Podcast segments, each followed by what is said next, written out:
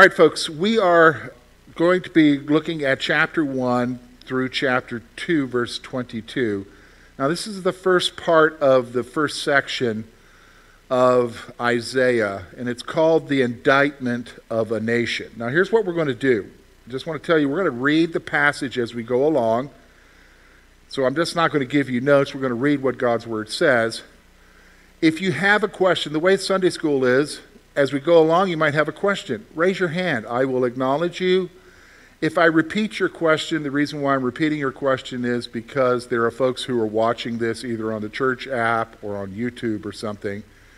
And we want them to hear your question because they're not going to hear your question, even though I will. Okay? So let's go ahead and begin. Now, you're going to find that as we begin this book, this is, this is a really unusual way for a book to start out. We're used to like an introduction or, or setting the stage as you're reading and so forth. He's going to get right into a judgment passage. And that's what he's supposed to do. He's supposed to proclaim what God's word is to the nation of Judah. Okay? So First thing we're going to notice is in verse 1, this is the heading of the book. So, this book is oftentimes, you'll see it referred to it this way in the historical narratives, the vision of Isaiah. So, here's what it says The vision of Isaiah, the son of Amoz, which he saw concerning Judah and Jerusalem in the days of Uzziah, Jotham, Ahaz, Hezekiah, kings of Judah. So here's what I want you to see. So the first thing we're going to notice when we talk about the heading is, is that the book identifies itself as the vision of Isaiah. Okay, so to the Jews, and when you go to the historical books like First, Second Kings, particularly Second Kings or Second Chronicles, you're going to see that the vision of Isaiah is referred to a lot. And this is the book that we're going to be looking at here. So, this is the vision that he had, or visions that he had, that God wanted to communicate to the nation. Okay? And again, remember I told you, we don't know much about his background. We, we know more about him than any of the other prophets, but again, all we know is, is he's the son of Amoz.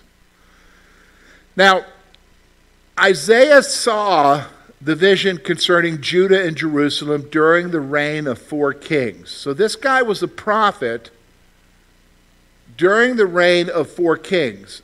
And so when you think about four kings, you're thinking, oh, maybe this is a short period of time. It's maybe a king who showed up and, like the, the kings of the north, and they lasted six months or maybe a year and a half.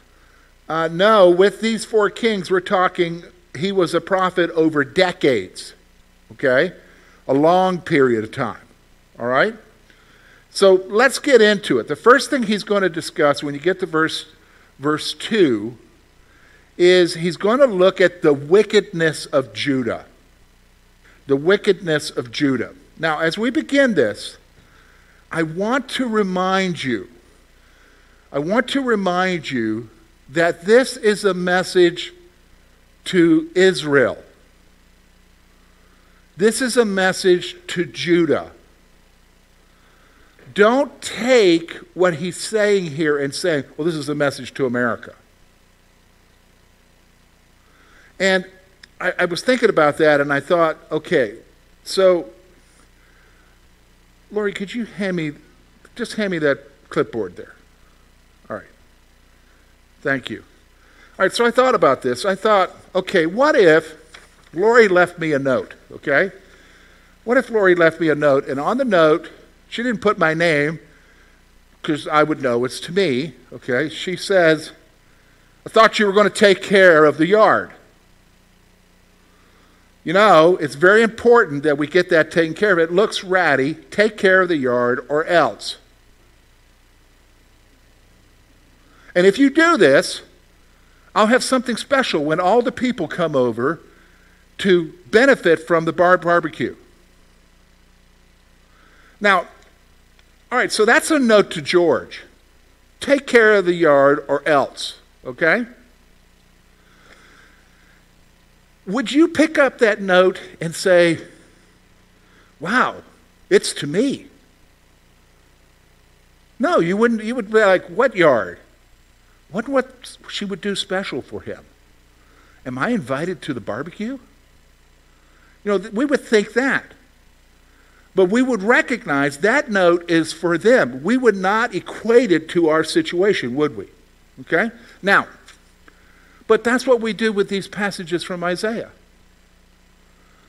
Isaiah is writing a book of vision to the nation of Judah concerning what they're doing. Now, can we learn from it? Yeah. Yeah, you might read that and say, oh, that's how you handle your husband. Or, please include the recipe for whatever it is that you're going to do. Maybe that'll work with my husband or something. You know, we can learn from it, but it's not directed towards us. And so here's what I'm trying to say to you there are things from Isaiah that have profound meaning to us, especially the passages about the servant, the suffering servant, the, the, the, the, the Messiah, and what's coming in the end for Israel. But it's not addressing you in your situation. Do you understand? So we, we need to keep that in mind. The problem is, is that, and we're having that problem today in our culture as well. Here, Lori, if you can take that back. We like to take passages here that talk about Israel and out of our Christian nationalism want to make it for our nation. Folks, it's not for our nation. Plus, you're not, we're not the first ones who try to do that. They've been doing that for 2,000 years. Throughout Europe, through everywhere, trying to make this. And, and guess what? Those nations don't exist anymore. But guess who still does exist? The Jewish people. Did you understand? So let's, let's, let's keep ourselves in reminder about that. So let's begin. He's going to address the whole issue of their wickedness. Okay? So let's look, first of all, at verse 2 through 9. Hear, O heavens, give ear, O earth, for the Lord has spoken. I have nourished and brought up children, and they have rebelled against me. The, no- the ox knows its master, and the donkey its master's crib, but Israel does not know. My people do not consider. Alas, sinful nation, a people laden with iniquity, a brood of evildoers, children who are corrupters. They have forsaken the Lord. They have provoked to anger the Holy One of Israel. They have turned away backward. Why should you be stricken again? You will revolt more and more. The whole head is sick, and the whole heart faints. From the sole of the foot even to the head, there is no soundness in it, but the wounds and bruises and putrefying sores, they have not been closed or bound up or soothed with ointment.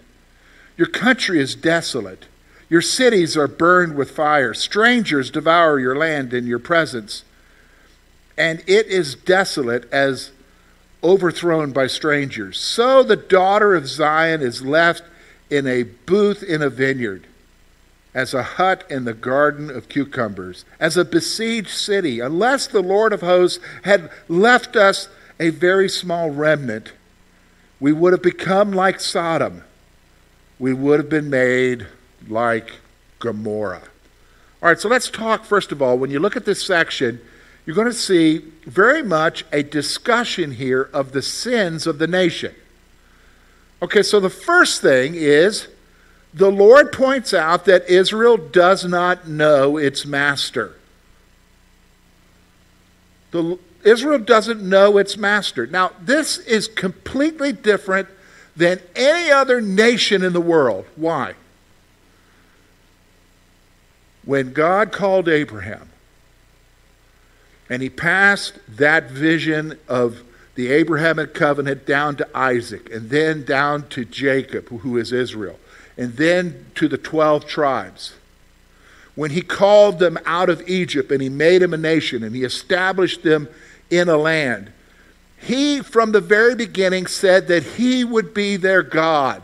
They knew who he was. Now, the problem is, They don't act like they know him.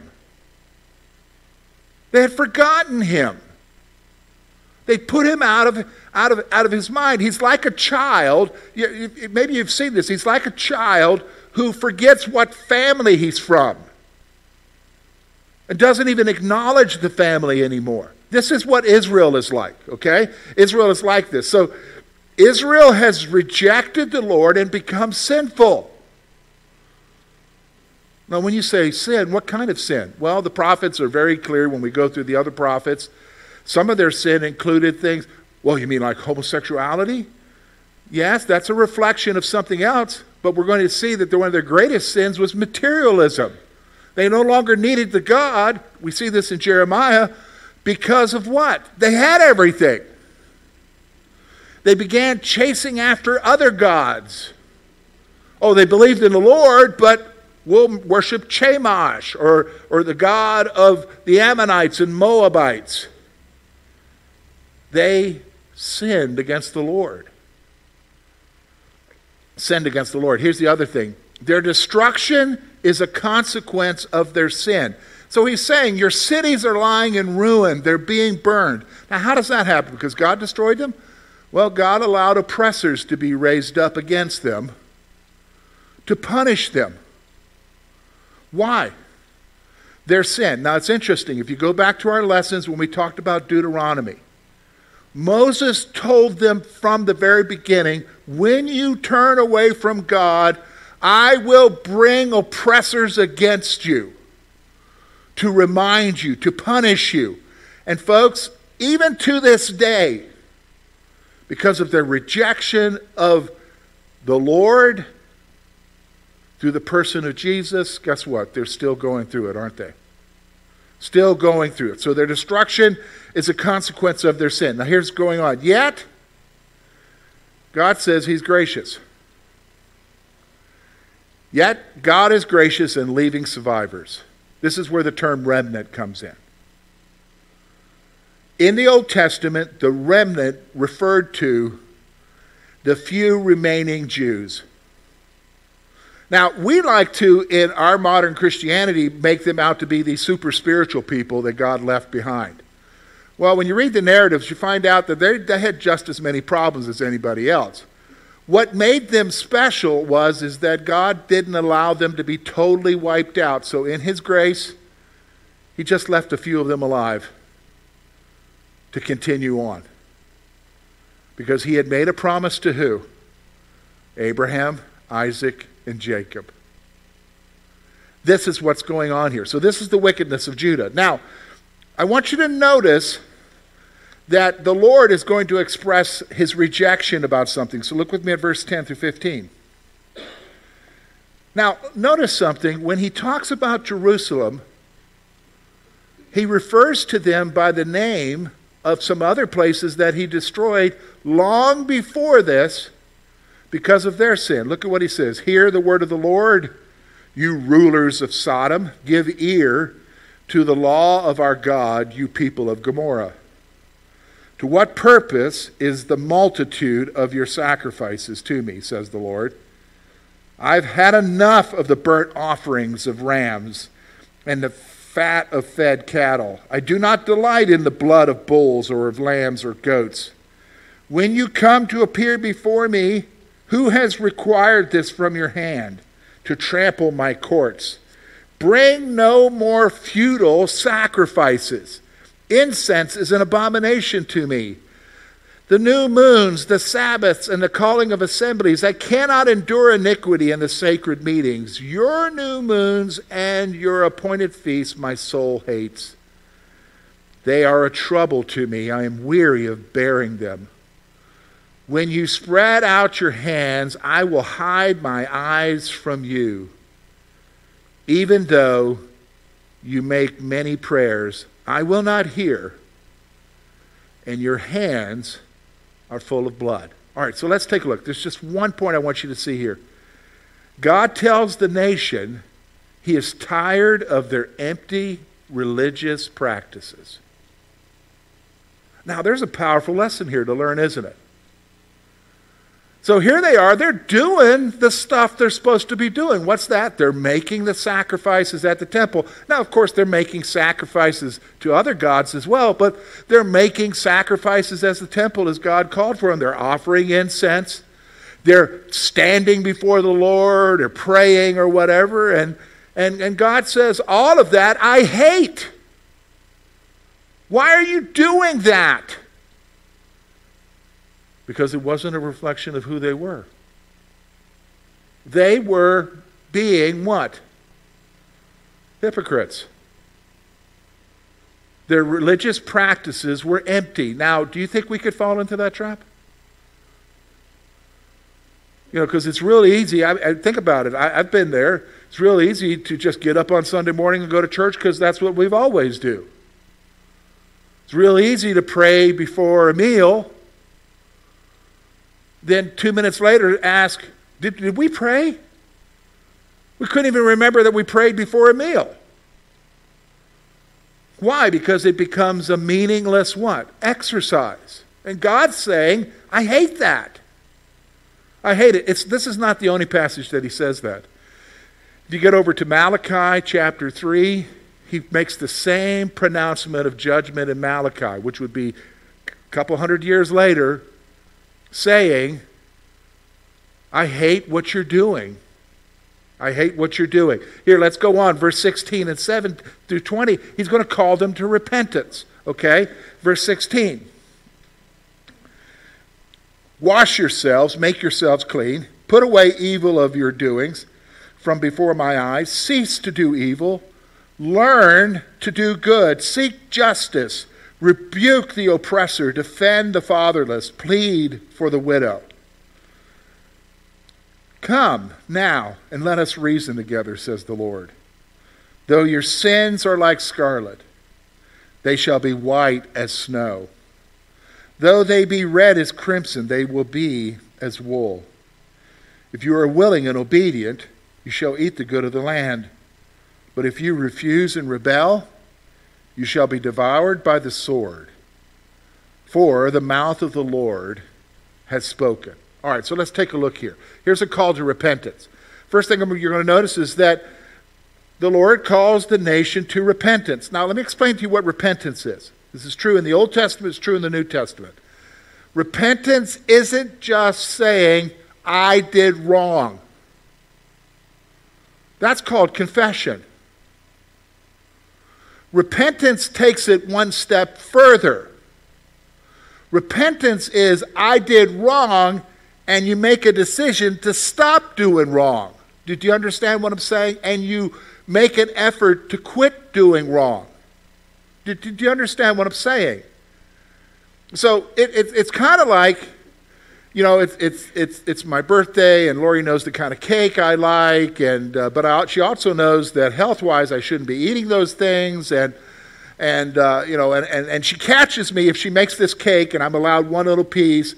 But later on, she hears me downstairs in the middle of the night rummaging around in the fridge because I'm going for another piece that I want the size. You know, and, and so she comes down there and says, What are you doing? Because uh, I got the piece on my plate, you know, maybe I got a, some in my mouth or something, and I did wrong. Well, that's confession. Repentance is, I did wrong, and you're not going to catch me down here anymore. Did you understand what I'm saying? It's actions that stop it.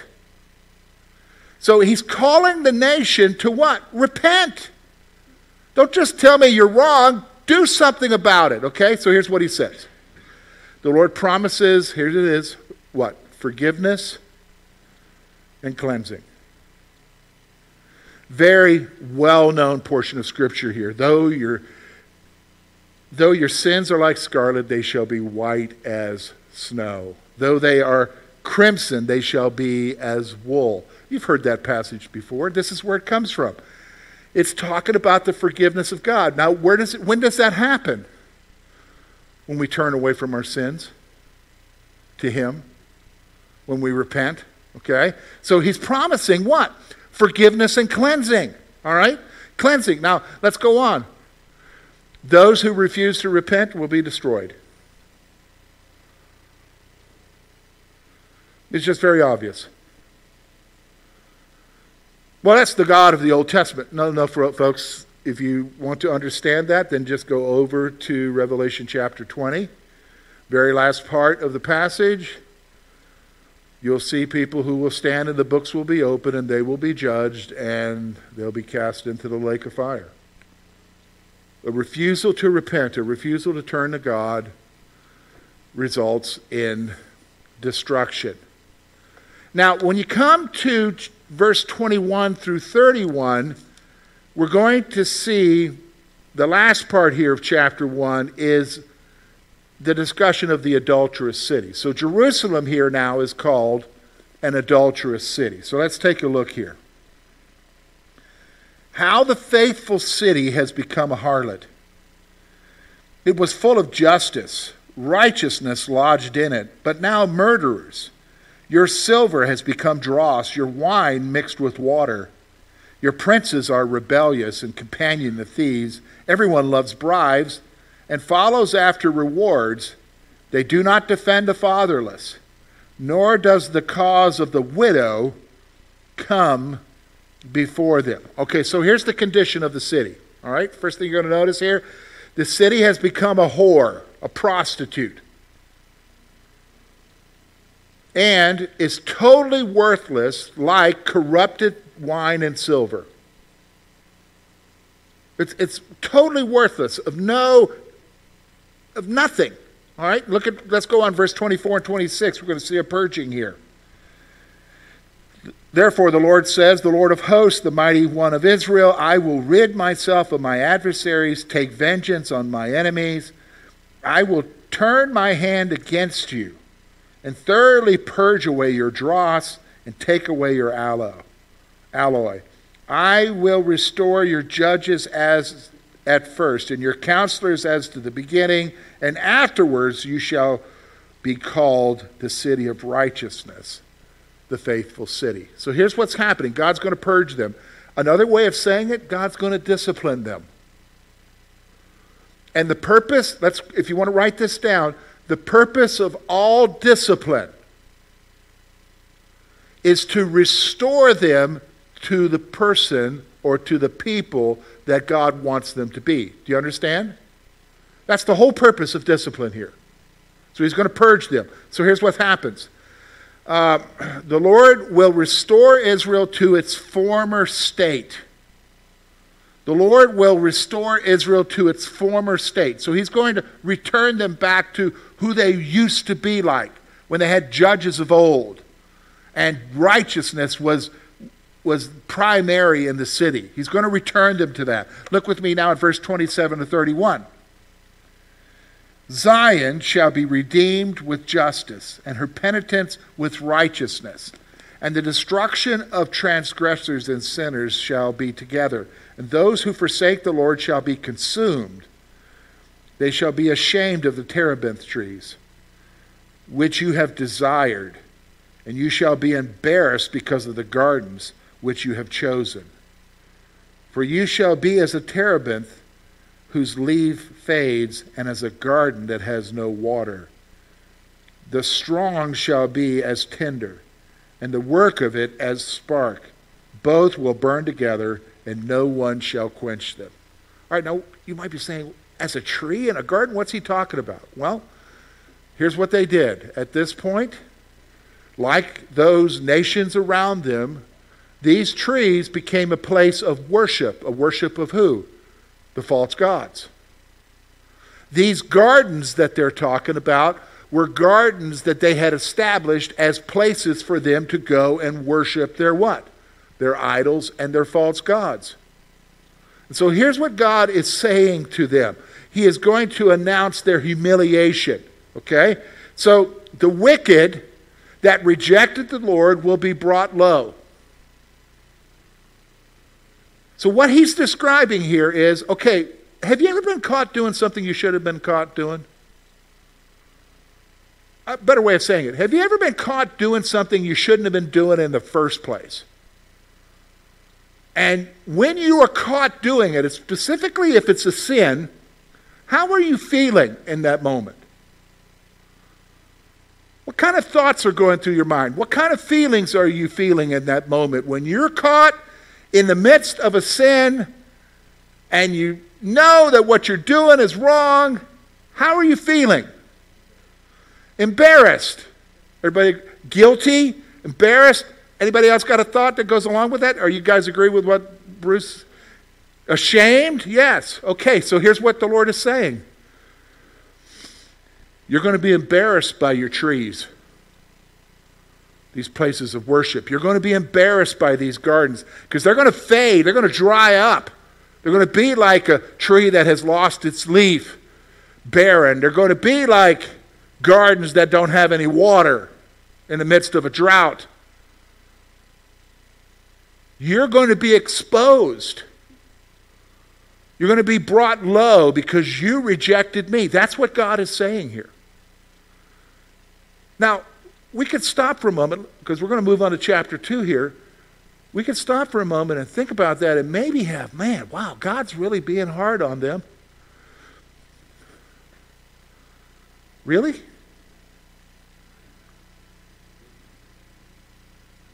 Because I think if we remember, and he's going to express this later throughout this book, he loves them. And while they're ashamed and embarrassed and guilty, he's hurting for them. He's disappointed. I think we understand that because when you're a parent and your child does something that you're not approving of, what do you feel? Anger, yeah, at first, but what do you ultimately feel? You're disappointed. You're hurt. That's how God is feeling here. Only God's expressing, like a parent, this is what is going to happen. Come back. Come back. All right, so let's, let's take a look at it. He's going to talk about now the whole issue of uh, the Lord, the mountain of the Lord. So look with me. Again, there's another heading here in verse 1. Look with me at verses uh, verse 1 through 5. The word of Isaiah the son of Amoz concerning Judah and Jerusalem. Now it shall come to pass in the latter days that the mountain of the Lord's house shall be established on top of the mountains and shall be exalted above the hills, and all the nations shall flow to it.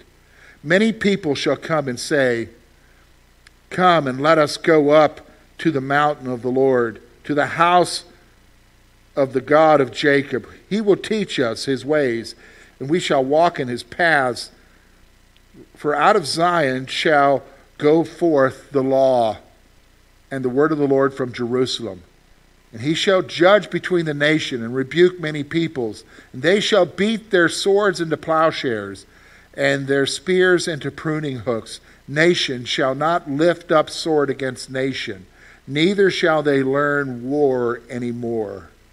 O house of Jacob, come, let us walk in the light of the Lord. Okay, so here's what we're going to see. Again, again, a heading identifying this is a vision from Amos to Judah and Jerusalem. But Isaiah sees in the latter days the temple of God will be prominent again. So in the latter days, when the Messiah comes, so he's talking, he's projecting future. He just pronounced judgment, but he's projecting forward, even beyond us. The temple of the Lord, the house of the God of Jacob, it's going to be there and it's going to be prominent again. Here's what else all the nations will come to the house of God. Now, we already know that's not right now, right? About the only thing that's going to Israel right now is tourists. Do you understand? They're not there to worship the God of Jacob, they're there to see the land, relive history, make pilgrimages, whether they're Muslim or Jewish or Christian. But they're not there for the house because the house doesn't exist right now, does it? Okay? Here's what goes on. Next thing. God will rule the nations from Jerusalem. God's going to rule the world. Now we know that's not true, right? Right now. But it will be in the future. Here's what else. When you look at this whole issue of God ruling the nations, look at what it says about war. It's interesting. In fact, if you go, I think it's outside of the United Nations, they show swords being what? Turned into what? Plowshares. This is from the verse that it comes from. The instruments of war are going to be turned into instruments of agriculture. Why? Because it says very clearly no nation will rise up against another nation. That's in the future. When will that happen, folks? When Jesus comes back. So now we get to verses 6 through the end of the chapter, and he's going to talk about the day of the Lord. Now, let me explain to you when we talk about the day of the Lord, whether it's in the Old Testament or in the New Testament, what is it referring to? The end. When God will come back and establish everything. So now he's going to talk about the day of the Lord. So let's look at this together. First of all, he's going to talk about Judah's sin again. Look with me at verses 6 through 11. For you have forsaken your people, the house of Jacob, because they are filled with eastern ways. They are soothsayers like the Philistines. They are pleased with the children of foreigners. Their land is full of silver and gold. There is no end to their treasures. Their land is also full of horses, and there is no end to their chariots.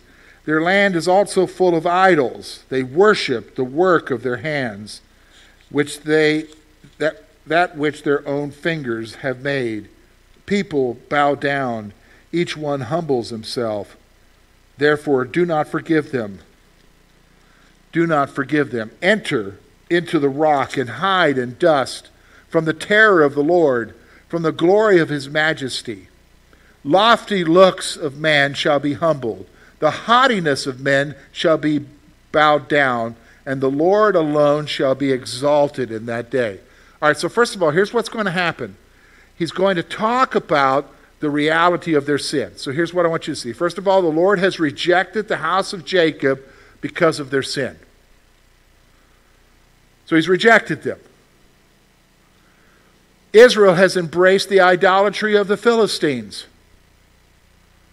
When he talks about the soothsayers, he's talking about that they have embraced the religious practices of the Philistines. Now, who were the Philistines? They're, they're longtime enemies.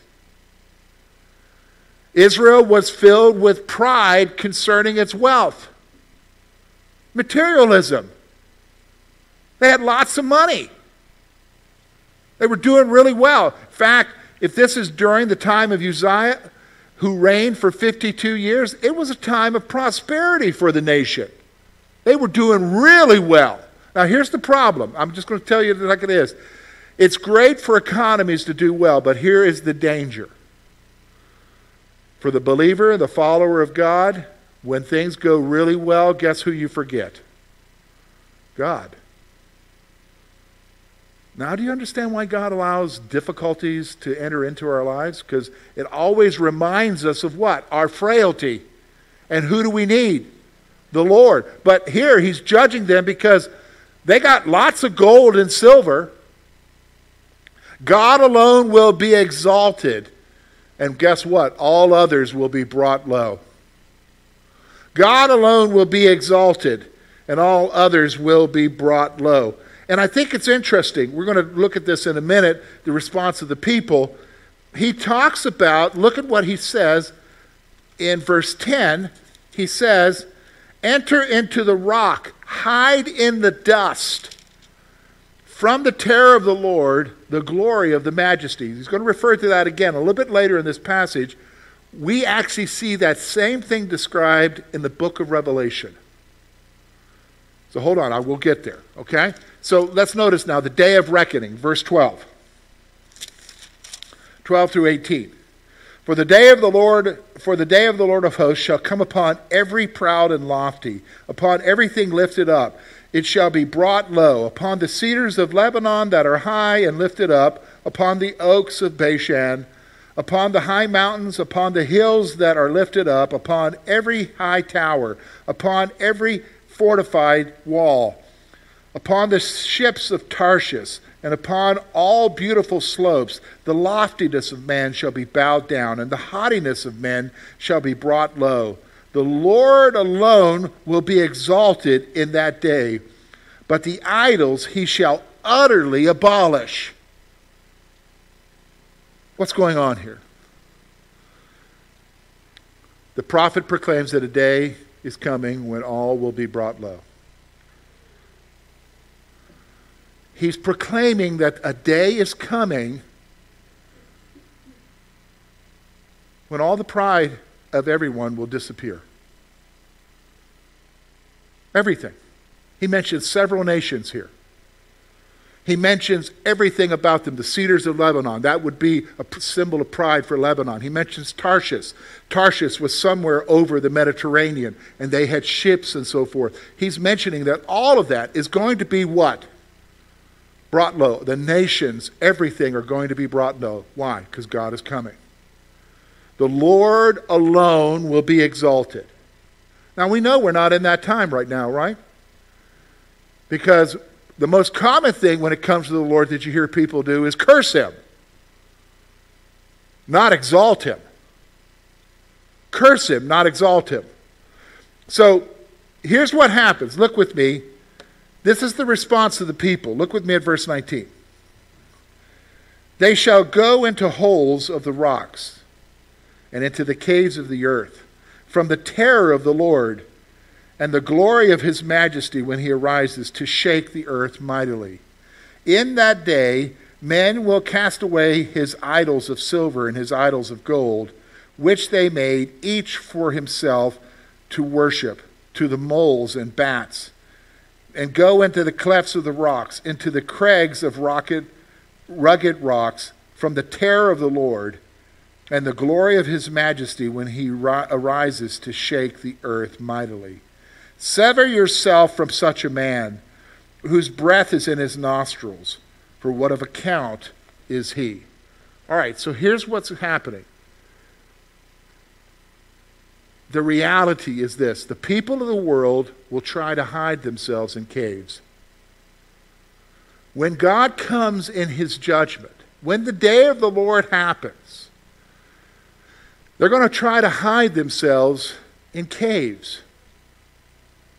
Now, we know that when you go over to Revelation, the reality is, is that there is a period in which God will begin to pour out his judgment on this world right before Jesus Christ comes. We know that period is a seven year period known as the tribulation. And now, if you go over to uh, Revelation chapter 6, verses 12 to 17, listen to what John says as he sees this vision, says what's going to happen in the future. Now, tell me when I read this to you if this is not similar to what Isaiah says will happen when God comes. Here's what he says I looked, and when he opened the sixth seal, behold, there was a great earthquake, and the sun became black as sackcloth of hair, and the moon became like blood. And the stars of heaven fell to the earth, and a fig tree dropped its late figs when it was shaken by a mighty wind. Then the sky receded as a scroll, and when it, as when, it, when a scroll is rolled up and every mountain and island was moved out of its place. Here it is. The kings of the earth, the great men, the rich men, commanders, mighty men, every slave and every free man, hid themselves in caves and the rocks of mountains, and said to the mountains and rocks, Fall on us and hide us from the face of him who sits on the throne from the wrath of the Lamb. For great for the great day of his wrath has come. Who is able to stand? Folks, that was written in AD 90. The prophecy of Isaiah, 700 BC. They're referring to the same thing when God shows up and brings low the whole world. And the response of people will be what? To hide themselves from the judgment of God. So here's what I want you to see. The next thing I want you to see is this. The prophet calls Judah to stop trusting in men who are ultimately nothing. Quit trusting in men. That's our natural inclination. We, we want a leader. We want a leader to follow, to bring us out of our messes.